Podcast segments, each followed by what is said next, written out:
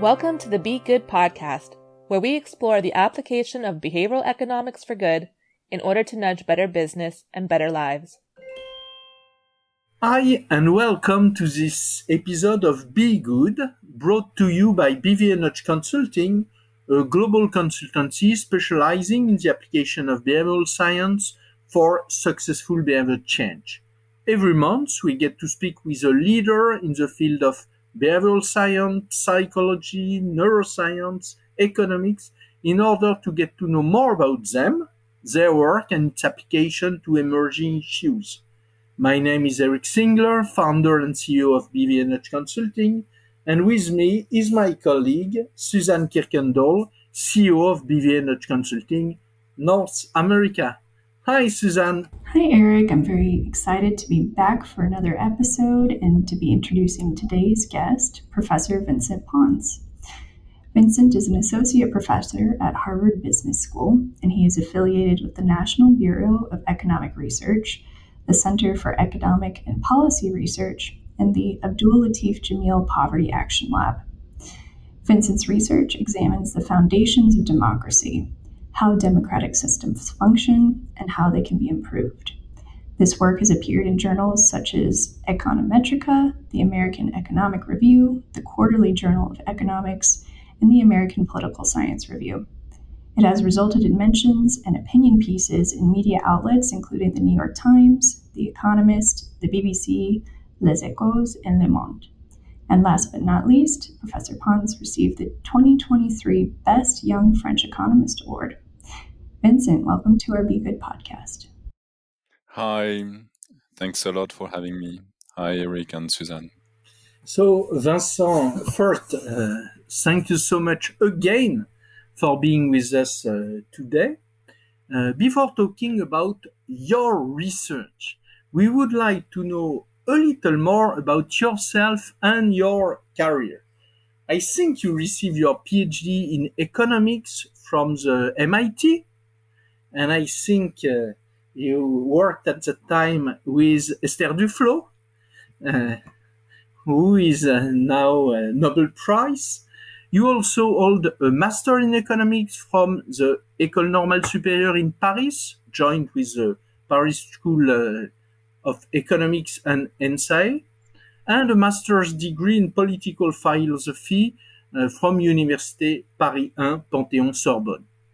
Can you explain us this journey and why you became interested at the end of the day in the topic of the foundation of democracy and electoral behavior. Yeah, so I started uh, by studying philosophy, as, as you mentioned, and um, at the time I wrote a master's thesis on um, trying to understand the international contemporary system um, by uh, through through the lenses of Karl Marx. I thought that you know now that the Berlin Wall had fallen, uh, you could read Karl Marx without asking yourself, as had been the case before, um, is the USSR what he had planned for for communism? And so I thought that uh, his uh, intellectual approach was very uh, fruitful to think about uh, the way in which economics and politics interact in the world. Uh, but um, after a while, I, I thought that if I was going to do proper philosophy, I needed to have more facts, more material to, to think from. And um, uh, for that reason, I started also studying economics. And then I got more and more interested in economics. Um, I decided to do a PhD. And initially, uh, I was planning to work on development economics, so on the question of poverty.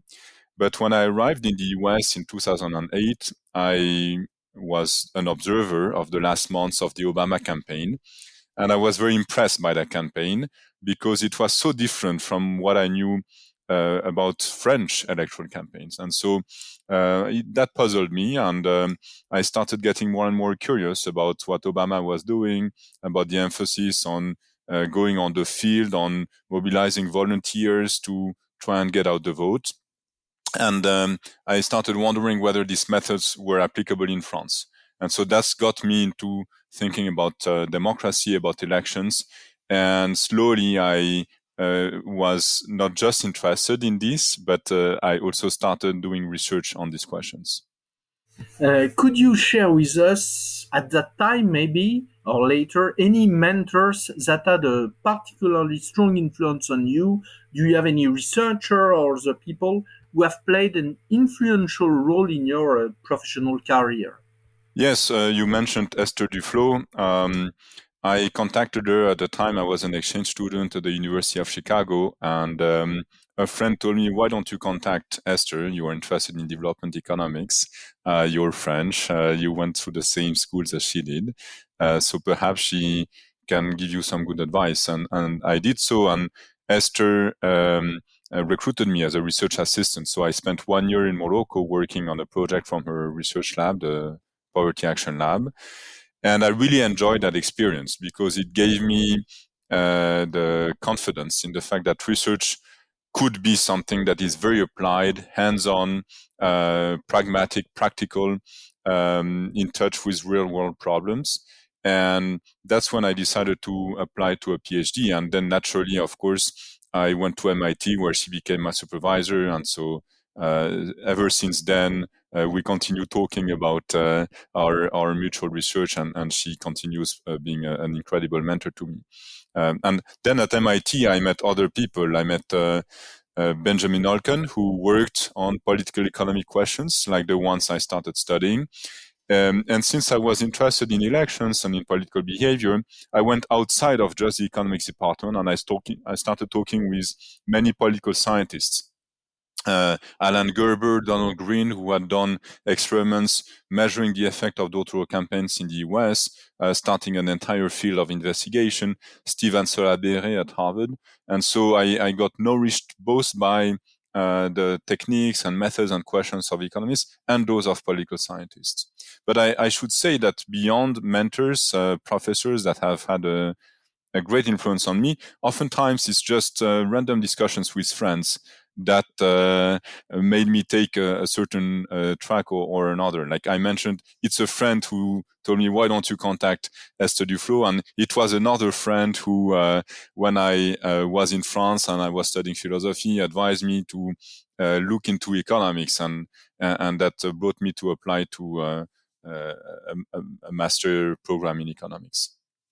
Maybe it's the time to mention uh, Guillaume Liegey or Arthur Muller because you created later a company with uh, your friends. Yes, um, and in fact, um, when I arrived in Boston in, in 2008, uh, Arthur Muller, who was a long-time uh, childhood friend, also uh, arrived to study for one year at the Kennedy School. And we both met at that time uh, Guillaume Liegey, who uh, was also a student at the Kennedy School. And so the three of us um, were observing the Obama campaign, and it's together that we decided that uh, it would be a good idea to see if we could bring some of the methods that Obama was using, namely organizing volunteers to knock on doors, um, focusing on mobilizing non-voters instead of persuading undecided voters, and using a lot of data to target the voters uh, that the campaign would talk to. It's together with Arthur and Guillaume that we thought, okay, let's see if we can import these uh, methods in France to improve the way in which campaigns are run in France. Fantastic. So, Vincent, you know, you've alluded to this a little bit just now. Your research really examines the foundations of democracy. And in your research, you break down the electoral cycle into four essential steps which are the factors affecting voter participation, the factors shaping preferences, the representativeness of results, and the effects of election outcomes on policies and on countries' economic performance. So I'd love to ask you a bit more about that first factor because it's so huge. According to your research, what are the main factors that affect voter participation? So, like any good economist, I think of this question in terms of costs and benefits. And uh, in the end, I believe that uh, people participate when uh, the perceived benefit of doing so uh, is higher than the cost. So, of course, when we talk about cost, uh, this is not a financial cost. It used to be the case that uh, you needed to have sufficiently large property in many countries to be able to vote. Um, today, that's not the case, but uh, there's an informational cost. You need to understand when the election takes place, uh, who the candidates are, how they are ranked on the left-right axis, and how close they are from you. Um, in many countries, in France and the US in particular, you need to register on the voter rolls to be able to vote. And again, there might be information gap about what's the registration deadline, what are the uh, documents that you need to bring to be able to get on, on, on the voter rolls. Um, there's the time that is required to vote. That's another cost. You need to go to the polling station. Um, in the US, oftentimes you need to queue, uh, sometimes for multiple hours. So it's a non-negligible amount of time. And given that the election is on a Tuesday, this might require for you uh, taking a half day off work. Uh, so that's a significant cost. And then when we talk about benefits, what do we have in mind? I think there are two main types of benefits. One is expressive. So do you like, is there one of the candidates that you really like, that you feel close to? Uh, and um, in a sense, it, it's even part of your identity. You're on the left or you're a green voter and there's a green candidate and he has a program or she has a program that you feel really close to. And then there's instrumental benefit. Do you think that perhaps there's no candidate that you like so much, but you recognize that there's a very big difference between them and there's a very big difference between the policies that they would implement. And so the reason why you might vote is uh, that you try and contribute to a big decision for the country, which is do we go with that candidate or with this uh, with this candidate? And so in the end, voters balance uh, these benefits, expressive and instrumental, with the costs, information and administrative, and they vote if the benefits are sufficiently large. Makes a lot of sense. So we are seeing that in many democratic countries like France, like the United States, that voter turnout is decreasing. What do you think explains this decline? Um, so you're right that voter turnout is decreasing in most democracies, um, including France. The US is a little bit of an exception because turnout decreased until the early 2000s, and in recent elections there have been actually record uh, participation, which I think is a testimony to the role of uh, benefits. Um, we're at a time of such polarization in the US that many voters, even if they don't necessarily like any of the two candidates, they recognize that the two candidates they can choose between uh, are very different. And so they feel that they have to to participate and, and, and to tilt the scale uh, in the direction that they prefer.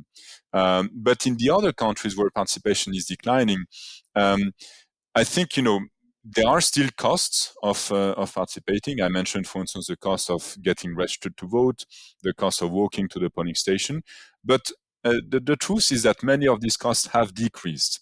Uh, recently because many countries have tried to make it easier for people to participate. So there's still a long way to go to uh, make participation as costless as possible. But I think the trend in in the decline participation would have to be explained rather by a decrease in the perceived benefits of voting, a decrease in the civic norm that tells you that you should vote because that's part of what being a citizen is, a decrease in the perceived differences between the programs of the major parties, um, leading many voters to conclude that the result of the election is not going to make much of a difference.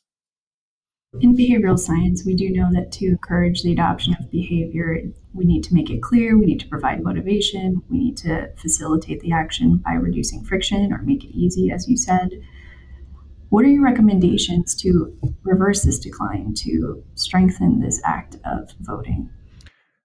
Together with two colleagues, we wrote uh, a piece for um, the Council of Economic Analysis in, in France, uh, le Conseil d'analyse économique, where we answered exactly that question. What can be done to improve participation? And we came up uh, with four recommendations, uh, some of which that can be implemented by the state and others that should be implemented by political parties. The first one was to reduce the cost of voting as much as possible, uh, because there is still a lot that can be done here. And in France, uh, the main recommendation here is to make voter registration automatic for all citizens. Currently, if uh, you move to a new address, which is the case for many young voters, for instance, you will not get registered uh, in the close municipality and polling station unless you actually take it upon yourself of going to the town hall, providing a piece of uh, identification, a proof of address, and a lot of young voters and other voters are not registered at all or not registered in the right place for that reason. This is a cost that has no reason to exist because the state has the addresses uh, and the names of all the citizens, and so the state could take care of, of registering them. To further decrease the cost, what could be done is to reduce the number of days in which there are elections. Again, I'm thinking here about France, but that's the case in other countries. Um, you know, going to vote is a bit of a national sport uh, almost every year there's an election of some sort. Uh, sometimes it's the cantonal election, sometimes a regional election, sometimes a municipal election. Oh, this year it's the European election, and then the next one, the parliamentary election, and perhaps another one, the presidential election. Why do we have uh, so many different dates? We could imagine that cantonal, uh, municipal and regional elections, which are all forms of local elections, all take place on the same day. That presidential and legislative election take place on the same day this would mechanically reduce the cost because you would go to the polling stations much much less often.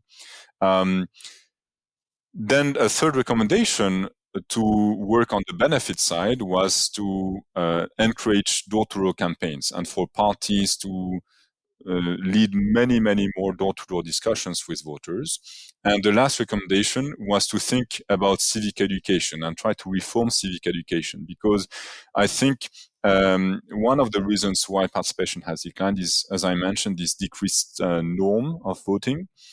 Uh, and the way in which this norm can be calculated, in, in, inculcated, sorry, in uh, young voters is through civic education. But we all remember civic education courses that were extremely boring, abstract, focusing on the institutions. Instead, civic education could be something very lively, uh, where we would discuss case studies, um, moments in which democracy was in the balance in France, perhaps under the Vichy regime or during the Third Republic when they were still monarchists.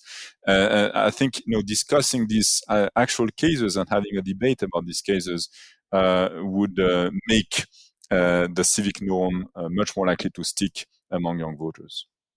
Yeah, very interesting. Vincent, in the cycle you describe, the second step after electoral participation is quite big question too, uh, which is about political preferences. And I would like uh, us to discuss uh, this uh, now. According to your research, perhaps other research too, what are the main factors that shape and influence political preference, especially what is the role, because I know you have worked on this, of campaign TV debates, and we will speak later about door to door campaigns. So, you know, I think in social science, there are really two big views about uh, political behavior. One, and, and behavior more broadly. One is that, broadly speaking, we get socialized into uh, some political preferences and then we keep them for the rest of our life. And another one is that no, the context in which we grow up and then the context in which we live exert a large influence on uh, how we behave. And so at the very broad level, that's the first question I've asked. Uh, how much do our political preferences uh, come from uh, just uh, the family um, education that we received, and how much is influenced by the context? And what I found is that the context exerts a, a, a very strong influence. And uh, the way in which uh, I was able to show this with a co-author is by tracking people who move from one state to another in the US. Uh, imagine someone who moves from Texas, a very Republican state, to Massachusetts, a very Democratic state. And what we observe is that when you follow that trajectory, you are very likely to uh, become a Democrat, even if you were a Republican initially. So people respond to the context, they respond to the discussions, to the uh, influence of peers. And so then, of course, that begs the question of what in the context matters so much. And um, what I have found repeatedly in many projects is that there's a key role of electoral campaigns. In a democracy, that's the key moment, um, the key moment where parties reach out to voters. And uh, many of us change our mind during electoral campaigns. I have been able to establish that uh, between um, uh, 17% and 30% of voters, depending on the country, change their mind in the last two months uh, before the election due to uh, the campaign. And then, of course, the next question is what exactly in the campaign is so critical to change our political preferences? Um, and, you know, I think oftentimes um, in today's age where there are very salient moments like TV debates between the candidates. When we try to understand uh, who won the election, we try to see if there was a key moment. And oftentimes we tend to look at a TV debate where a candidate made a gaffe or a candidate was particularly charismatic. Uh, but surprisingly, I found that TV debates don't have much of an effect. Uh, instead, what seems to matter is discussions that take place throughout the campaign uh, between uh, voters and their friends, their family members, their neighbors, that this is what slowly shapes up our uh, decision to vote for one candidate or, or for another. Uh, so, uh, I just mentioned that you have worked extensively on the role of door to door campaigning, and you mentioned this a little about the time you observed the Obama campaign in 20. 2008. You have even written a book on this uh, uh, topic, and I would say personally contributed to door-to-door uh, campaign in French presidential election. So, can you explain your studies on the role of uh, door-to-door campaigning and the results obtained? Yes, the, the initial motivation to do door to door came from reading the work by uh, political scientists in the US that I mentioned before, Donald Green and Alan Gerber, who starting in 1998 uh, ran experiments where they would knock on doors of some uh, young voters or older voters. Uh, they started in New Haven, which is the city in which their university, Yale University, uh, is located.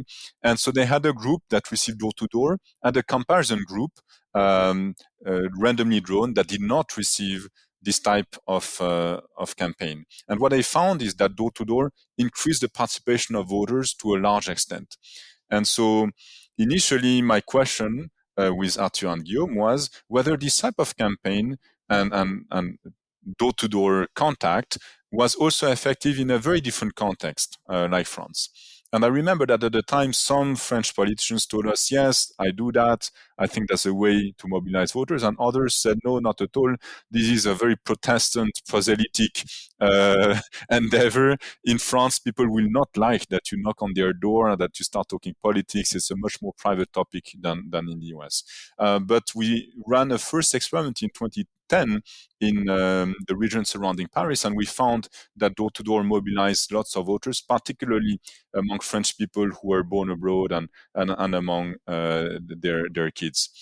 Um, and then in, in other work, I found that uh, thanks to these door to door interactions, you can um, give people information about the election and also help them circumvent some, some of the costs, such as the cost of, of registering.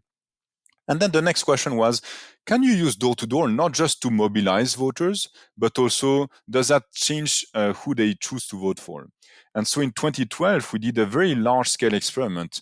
Um, the three of us were contributing to the Hollande campaign and we were directing the field campaign. And so in each and every French city or French uh, uh, rural area, we had some polling places that were covered by the campaign and others that were not. And so at the end of the campaign, at the after the election, we could compare the results in places that had received door to door and in others, and we found that door to door had uh, convinced many voters to vote for Hollande when they would otherwise have voted for another candidate such as Nicolas Sarkozy. So this shows that this shows the power of these uh, personal discussions that can take place on the doorstep, not just to convince someone to vote, but sometimes even to change who they choose to vote for.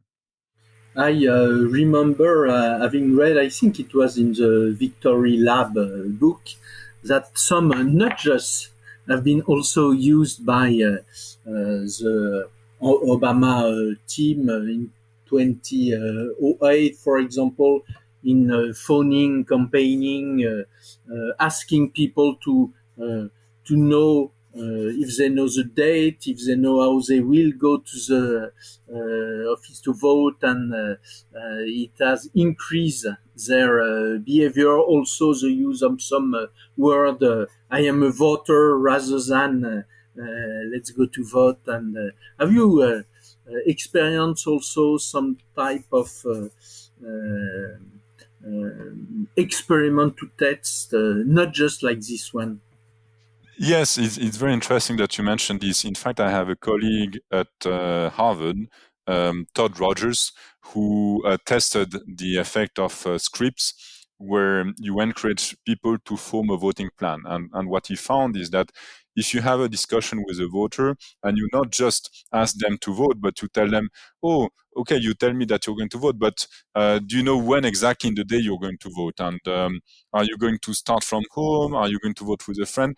The, the fact that we um, think about a concrete plan increases uh, our chances of actually implementing that plan on, on election day.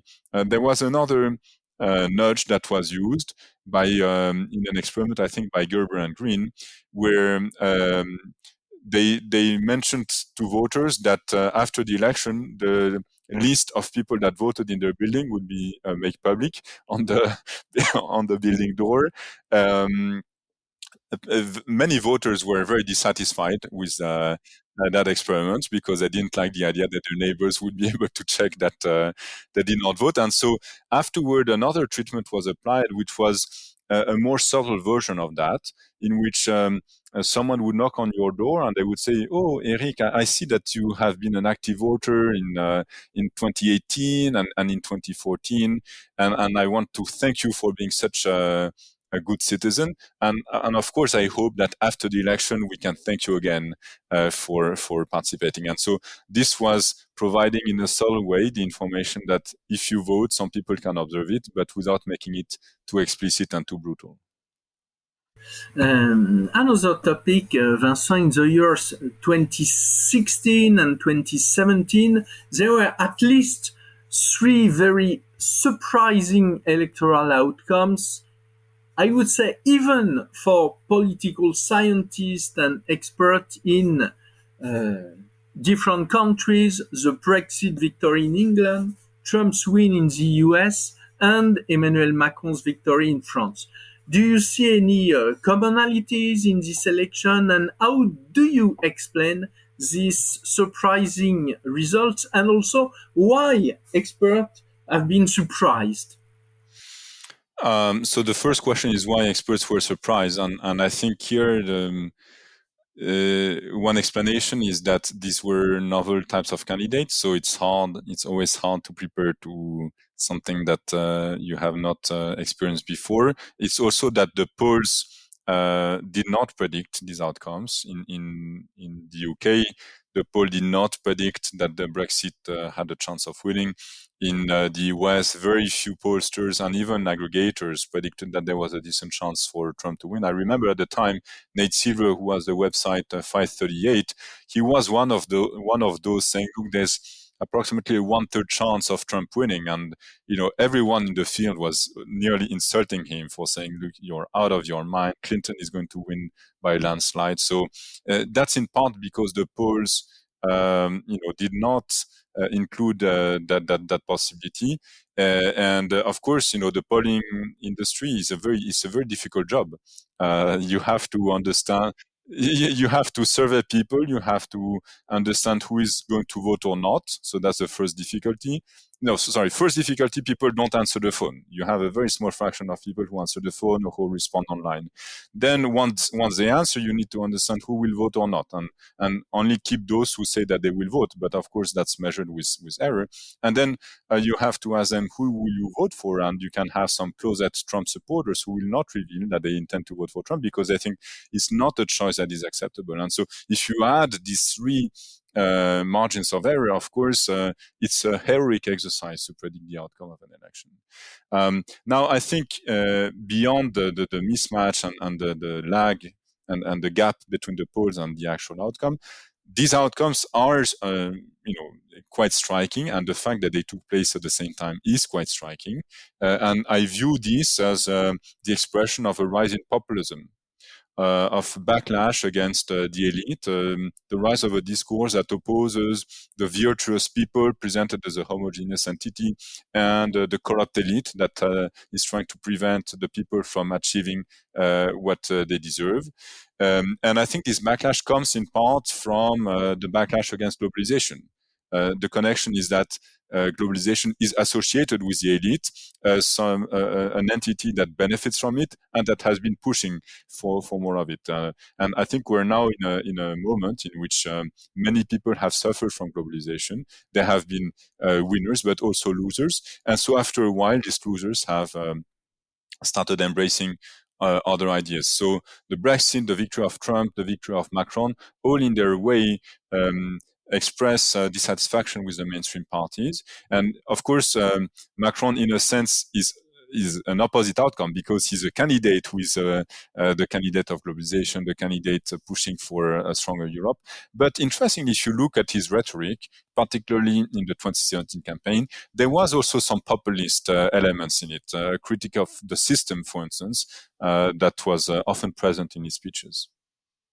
So, to continue with the four steps of the electoral cycle, the third step is what you call the representativeness of results.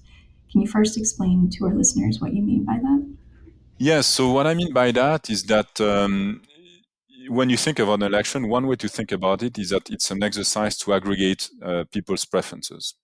Um, and so you start with people's preferences. So some people are on the left, some people are on the right, some people uh, want more taxation, some people less so, etc. You start with this bunch of preferences uh, on ma- many different dimensions, um, and then this will translate into an outcome. And there are two steps in this translation. The first is that each and every voter has to decide how to translate their own preference into a candidate that they will vote for.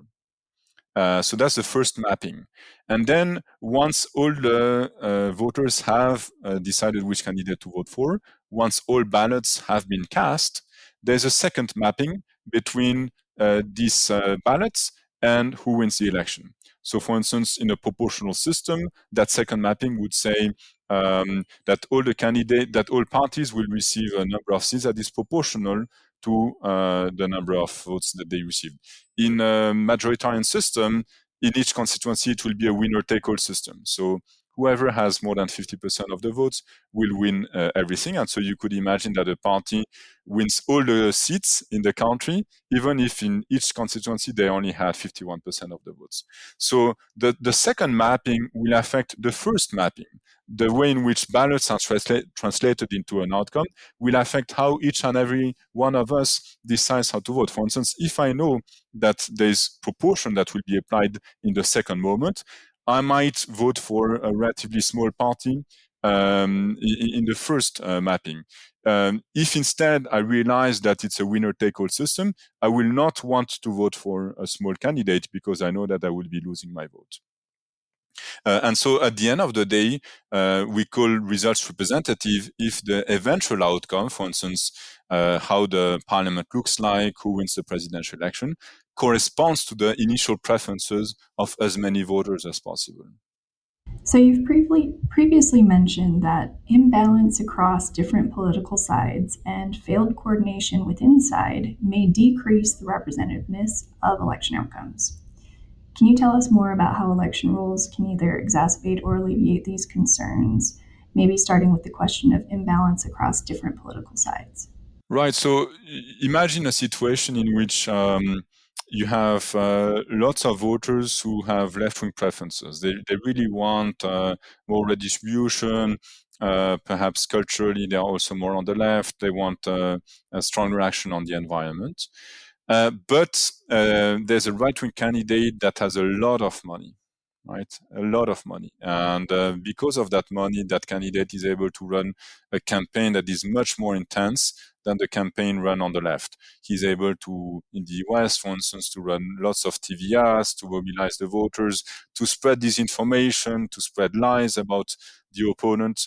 And so in the end, that candidate wins the election. So that's an example in which you have imbalance between these two sides and you end up with a right wing winner, even though initially most voters were on the left. Uh, so that's an undesirable outcome. Ideally, in a democracy, all sides have the means to do a proper campaign uh, and they can fight uh, with uh, with equal uh, ca- capacity. So how how can you ensure that? Well, one way to ensure that is to pay attention to the campaign finance rules. Here, there's a big difference between what exists in the US, where there are very few limits to uh, the amount of money that candidates can spend and that super PACs can spend in, in, in supporting certain candidates. Um, and in France, where instead there are a stringent limits, uh, for instance, if you're a presidential candidate that qualifies for the second round, you cannot spend more than 22 million euros. So this is le- much less than the 1 billion that was spent by Biden in the last uh, election. And on top of that, um, the state reimburses the campaign spending of the candidates who get more than 5% of the votes. And so it, that ensures that um, it's not going to be the case that some candidates can spend more because they are supported by companies. No, all the candidates will have some public support uh, to, to, to be able to run their campaign. And therefore, uh, these uh, rules in France level the playing field between the candidates. Great. The other thing that can lead to unrepresentative outcomes was failed coordination of voters and parties within one side. Can you elaborate on that? Yeah, so this is again, uh, it seems technical, but it's quite easy to understand. If you imagine a, an election where whoever gets the most votes is elected, and uh, where you have more than two candidates, right? So imagine, for instance, the 2000 election in the US uh, where you have Bush, uh, uh, Gore, and Clinton. Um, Bush, Gore, and and Nader. Sorry. Um, what what happens is that some voters will vote for Ralph Nader, even though Ralph Nader has a very uh, low chance of uh, winning the election. Many of these voters would have voted for Al Gore otherwise. Um, and uh, you end up with a victory by Bush because there was a failed coordination between uh, Al Gore and, and, and Nader. Um, if you think of an election where you have in France, in the second round of the parliamentary elections, three candidates that made it to the second round, two on the left, one on the right, there's a risk that uh, the left splits the votes between these two candidates um, what candidates can do to avoid that is reach an agreement and say, okay, one of us is going to stay out of the race so that we don't split the votes. And if that doesn't happen, voters can try to coordinate. So, for instance, voters can, uh, um, you know, choose to vote for whoever had the highest rank in the first round. Uh, therefore, increasing the chance that this candidate ends up winning the election. But of course, this coordination between parties and candidates on one hand and between voters on the other hand does not always take place or is not always perfect. And um, when it's not perfect, you end up with a situation like in 2000 uh, in the US, where uh, whoever wins the election is not the candidate that was favored by uh, a majority of voters. Uh, Vincent, uh, now we are at the final step of your uh, electoral cycle, which is the effect of election outcomes. You assess the extent to which the result of national election influence policy and in turn social and economic outcomes. What are for you the key learnings from your work regarding this topic? Uh, so together with uh, Ben Marx, who is a colleague at uh, Boston University, and Vincent Rollet, who is a PhD candidate um, at MIT, we got interested in the question of the effects of electoral turnovers. So those elections in which the party in power loses the election. And the reason why we got interested in this is that after all, living in a democracy means living in a system in which uh, occasionally the incumbent loses the election. Uh, and that's the difference with an autocracy. In an autocracy, you might have an election, but uh, surprise, surprise, uh, it's always the same party that wins the election. Uh, in the last election in Turkey, Erdogan had 60 times more time uh, to speak than his opponent. So, of course, you know, the opponent has little chance of winning. In Russia, uh, when there's an election, there's very little you know, doubt about the outcome of the election. Instead, if you look at France and the US, occasionally the party in power will uh, lose the election. There will be a turnover. And so we wanted to know uh, what the effects of such turnovers, which are such an important aspect of uh, being in a democracy, uh, what the effect is. And on one hand, you could imagine that turnovers um, are not so good for the country because they could create political instability and uncertainty. After all, if the incumbent is re-elected, you know which policies they stand for. If a challenger comes to power, who knows what they will do. You can only observe what they campaigned on, but you don't know which policies they have implemented in the past. Um, on the other hand, turnovers could have a positive effect because uh, whoever comes to power and is new might have more energy, they might be more willing to change policies, to put effort, they might be less corrupt. Uh, so what we did is that we collected the results of all national presidential and parliamentary elections in the entire world since 1945. And we studied elections that are very close, in which either the incumbent is narrowly re-elected or narrowly defeated. And what we find is that when the incumbent is narrowly defeated, so there's a, a new party coming to power, there's a turnover, uh, typically we observe an improvement in the economic performance of the country and, and the performance on other dimensions as well. So for instance, there's uh, generally a bit less inflation, less uh, unemployment, more trade uh, when you have a turnover. And some of that is because the new uh, comer is more willing to change policy and to find the best policy that is tailored to uh, what the country needs. And on top of that, we also observe better governance and less corruption when there's a turnover. It's as if there's a little bit of uh, an erosion of power, uh, what in, in French we call la fatigue du pouvoir, the power fatigue that uh, starts kicking in if someone has, or if a party has been in power for too long. And the only way to avoid that is to replace them with a, with a new party. Uh, more generally, Uh, I know you uh, study uh, also the influence of key dynamic uh, key economic dimension and uh, democratic functioning uh, and what could you share about the impact of inflation or unemployment on this electoral cycle? Do you have any learnings? Yeah, so um, one of the rules that uh, has been uncovered by people uh, studying the results of elections, trying to understand them and to predict them, is that one of the best predictors is the economic situation in the country before. Um, if the economy is doing well, then uh, the incumbent has strong chances of being reelected. If uh, there is a recession, if there is high unemployment, if there is high inflation, there's actually a thing called the dissatisf- dissatisfaction index or the misery index, where you add the level of inflation and the level of uh, unemployment. If that misery index is very high, uh, then the chances that the incumbent gets reelected are are, are low. Uh, so uh, you know voters uh, vote a bit uh, based on their their wallet, and they will sanction an incumbent that has not been able to give them um, prosperity.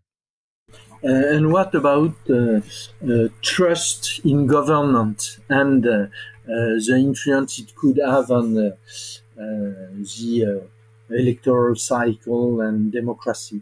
Uh, trust is, a, is a, of course a, a key ingredient uh, of democracy. It's a key determinant of the odds of uh, re-election of uh, the incumbents. But what I find worrying today is that trust in elected officials and trust in institutions and satisfaction with how democracy works has been plummeting in most Western democracies. There's a question that has been asked for a long time, which is how uh, which is uh, do you believe that uh, politicians care about what people like you think? And in the 1960s and 70s, uh, in France, in Italy, in the UK, in the US, you had a solid majority of respondents who said yes. I, I, think that they care about what people like me think. Today, it's in the low 20s or 30 percent who say I, I, I think that they care about what uh, what I think. So that's very I think it's very concerning. And that's one of the reasons also for the decline in participation. Because uh, if you believe that um, your leaders are just in for themselves, not for the common good, you really don't think that the election is going to matter too much because whoever wins is just going to try and uh, satisfy their own interests, and that's not going to make much difference uh, for uh, for the broader public. So, to continue on that topic to something that's really important and current is about the state of democracy world, worldwide, right? It appears to be in a bit of a challenging situation because of things like trust and economic situation. But this is happening even in countries with a very strong historical democratic tradition. So, what do you think is explaining this this challenge right now? So you know, I think it's important to take a step back uh, and and to realize that the history of democracy is not linear. It has come in uh, in, in um, ups and downs. Um, there's this important work about um, uh, the three waves of democratization. There's a very long first wave, very slow wave in the 19th century, where you have an increasing number of countries that become democracies, and that stops uh, when uh, Mussolini comes to comes to power. And then you have a retreat with the number of democracies in the in the world decreasing. Then there's a second wave that starts after World War II. Um, you have an increasing number of democracies again, in part as a result of um, uh, decolonization and many new many former colonies uh, that become uh, democracies. But that that goes back as some of these countries turn into dictatorship in the 1960s. Uh, uh, and then there's a third wave that uh, starts in the 1970s. Um, that starts in the southern Europe, in Portugal, Spain, that become democracies, uh, former countries in the former Soviet bloc, uh, and then countries in uh, Latin America that also uh, turn to democracy as the Vatican embraces democracy as, as uh, their preferred form of regime. Um, and I think we're now at the end of that third wave, and, and we see a backlash, a retreat away from that third wave. It's hard to understand why exactly, uh, but in a sense, the fact that there's a retreat is not surprising when we look at the broader history of, uh, of democracy. If I had to formulate one hypothesis for the main reason uh, for that retreat, it would be globalization and the pushback against globalization, which is uh, a form of economic regime that has been uh, proposed um, and pushed forward by the elites in many countries, and that in, in some cases has come in tension with democratic policymaking, because of course democratic policymaking takes place within the uh, confines of a nation state, whereas globalization is a system in which economic uh, transactions take place in an international level, and so they can enter in tension. They can create competition between the policies, the policies that are defined uh, within uh, individual uh, democratic countries. Fascinating. Putting it in context like that really helps with perspective, I think. Given all of that, what suggestions would you have for improving the state of democracy as we're in this transition state, perhaps? And how would it vary by country, perhaps France versus the United States? So I, I think there's no magic weapon, unfortunately. Um, one of the reasons why I do the work I do, uh, trying to decompose democracy in, in, different steps, is I think we have to go back to the basics of uh, how democracy functions and, and see in each of these steps what can be done. We had a discussion before about what can be done to improve voter turnout. That seems to me like uh, a first measured step. Uh, you don't have a democracy if people don't come out to vote. But yes, there's no magic uh, weapon because democracy is by construction, an exercise in which you delegate policymaking to tens or sometimes hundreds and millions of citizens. And so, to improve democracy, you need to uh, change the way in which uh, tens or hundreds and millions of citizens uh, uh behave. You need to, um, you know, in, make uh, tens of millions of citizens who were perhaps thinking of not voting, instead convincing them to to go to the to go to the polls. Um, I think in many countries a key ingredient of, of democracy, which is very old fashioned, but nonetheless extremely important, is interpersonal discussions. And I believe uh, that uh, there's an effort that uh, should be done by states, but also by political parties, organizations, companies, uh, to make sure that um, these interpersonal discussions take place, because oftentimes what I have found in my research is that it's these discussions that mobilize us to vote and that uh, help us decide which candidate to vote for.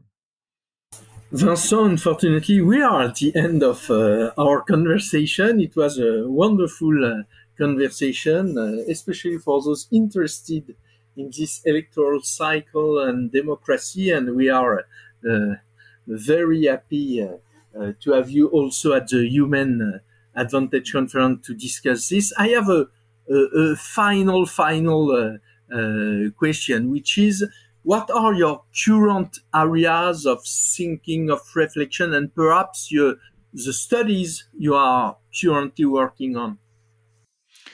Uh, so I can mention two of them. Um, one is a, a work that uh, we're doing currently to measure the effects of protests that take place uh, in many democracies. In a sense, that's part of being in a democracy.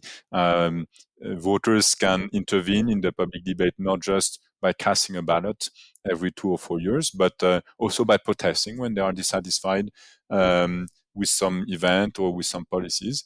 And we have seen a multiplication of protests lately. So uh, the question we ask is uh, how do these protests affect the attitudes and the, the behavior of, of others? Uh, do they increase uh, voter turnout in the areas in which the protests take place? Do they change people's minds? Do they increase the salience of the topics um, that are um, the motivation for the protest. So we have collected a data set with all the protests that have taken place in the US in the last few years, and we have merged this with data on uh, political behavior and on uh, uh, policy preferences to see how much protests matter. Because there is some work showing that, for instance, the Black Lives Matter protest uh, after the death of George Floyd had a, a, lot of impact, but we want to know whether other protests also have a similar uh, type of effects. And then there's another project in which um, you know I mentioned before how I have found that the context in which we currently live affects uh, whether we vote or not and our party affiliation with the example of that person that moves from uh, texas to massachusetts. Uh, now uh, with a team of co-authors we're interested in measuring the long lasting influence of the context in which you grew up as a kid or, uh, or as an adolescent. Uh, and so we want to know, for instance, if someone who spends more time during their childhood in a particular county ends up with a political behavior as a young adult that is closer to the behavior of other people in that county. And, and the preliminary results that we get is that, yes, the childhood and adolescence environment affects a lot how you behave uh, as an adult. So these are two of the projects, two examples of the projects I'm currently working on. Fantastic. So thank you so much again for joining us. Could you let our listeners know where they can find out more about you and your work going forward? So I have a website in which I post uh, all my academic uh, articles that uh, people will find if they type my name, Vincent Pons. Um, there's also this book that we wrote now uh, 10 years ago, uh, Porte à Porte, Reconquérir la démocratie sur le terrain, Door to Door, How to Reconquer Democracy on the Field. Uh, it's interesting because one of the major insights of that group, of that book was the importance of discussions that can take place between ambassadors of a political party and, and voters. And uh, I still believe that this is a key ingredient and that we need more of these uh, discussions. Uh, and then for uh, French readers, um, I write a monthly column at uh, Les Echos. Uh, that they can read, in which I talk about democracy, political economy, sometimes the US, and so you know I'm I'm advertising it, and um, uh, I'm more than willing to discuss with my readers uh, if they have uh, feedback or, or, or questions regarding this monthly column. Wonderful. Thank you so much. Thanks a lot, Vincent. It was a really uh, very helpful and uh, a nice conversation. Thanks a lot. Thanks a lot uh, to you, Eric, and thanks a lot, Suzanne, for this amazing discussion. Be Good, a podcast by the BVA Nudge Unit.